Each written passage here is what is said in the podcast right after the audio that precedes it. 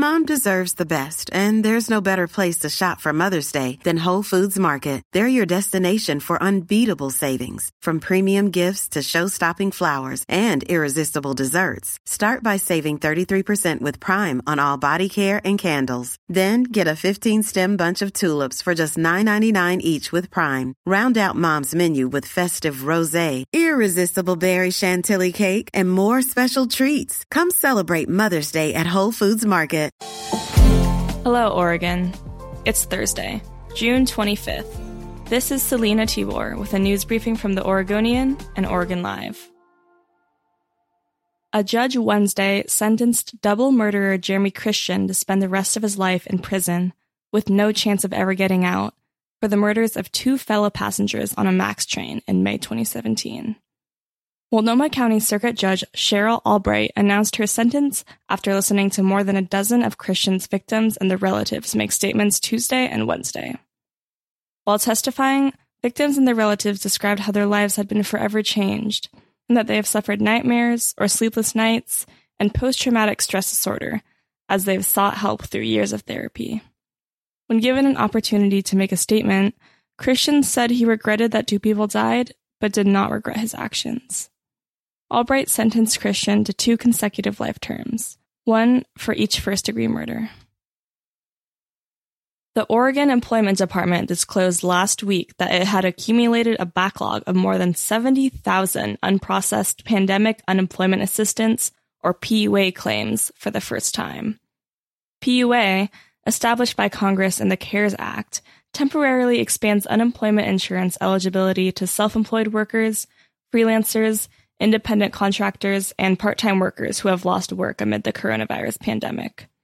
Oregon didn't open its PUA application process until late April, a month after the federal government expanded unemployment insurance to include self employed individuals. Oregonians who have been waiting months for their claims to be processed remain skeptical that the state will be able to quickly fix the issues that have plagued the PUA program. David Gerstenfeld, interim director of the Oregon Employment Department, said he hopes that the majority of payment amounts will be adjusted by next week. Robin Sells, the former and now future chief of the Gresham Police Department, revoked her retirement Tuesday and said she would return to her previous job. Sells, who joined the department in 2015 as deputy chief, abruptly announced her retirement June 11th, effective immediately. In a statement released by the city, Sells said, The moment has come for me to spend time with my family. But in a private letter to city leaders obtained by the Oregonian and Oregon Live, Sells said she had been forced out of the job after facing accusations of racism. Sells didn't say who was pressuring her to retire and has not responded to multiple requests for an interview since she announced her retirement. The city manager and mayor of Gresham have also both resigned from their position during the month of June. When students return to Portland Public Schools this fall, They'll likely be separated into small groups that will rotate their days in and out of the classroom to limit the spread of COVID 19.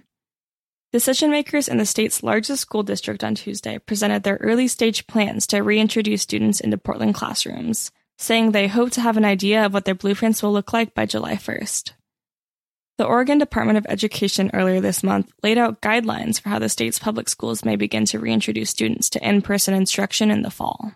Some guidelines include students needing to remain at least six feet apart inside school buildings and educators limiting the number of children allowed inside a classroom to provide 35 square feet per person.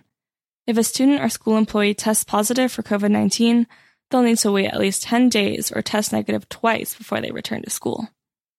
Portland Public Schools leaders don't know how these requirements will impact the budget. As of now, districts are largely on their own when it comes to purchasing cleaning supplies and equipment. Le Bistro Montage, a classic Portland late night restaurant known for an epic mac and cheese menu and extravagant to go tinfoil creatures, is closing permanently after 27 years. The restaurant, which served Cajun food underneath the Morrison Bridge in southeast Portland, was one of a few all ages restaurants open late at night in Portland, making it a popular prom destination. In about an hour, the Facebook post from Le Bistro Montage announcing its closing had garnered 2,500 shares and over a thousand comments, mostly of people sharing fond memories of the restaurant and pictures of tinfoil animal creations. Thanks for listening.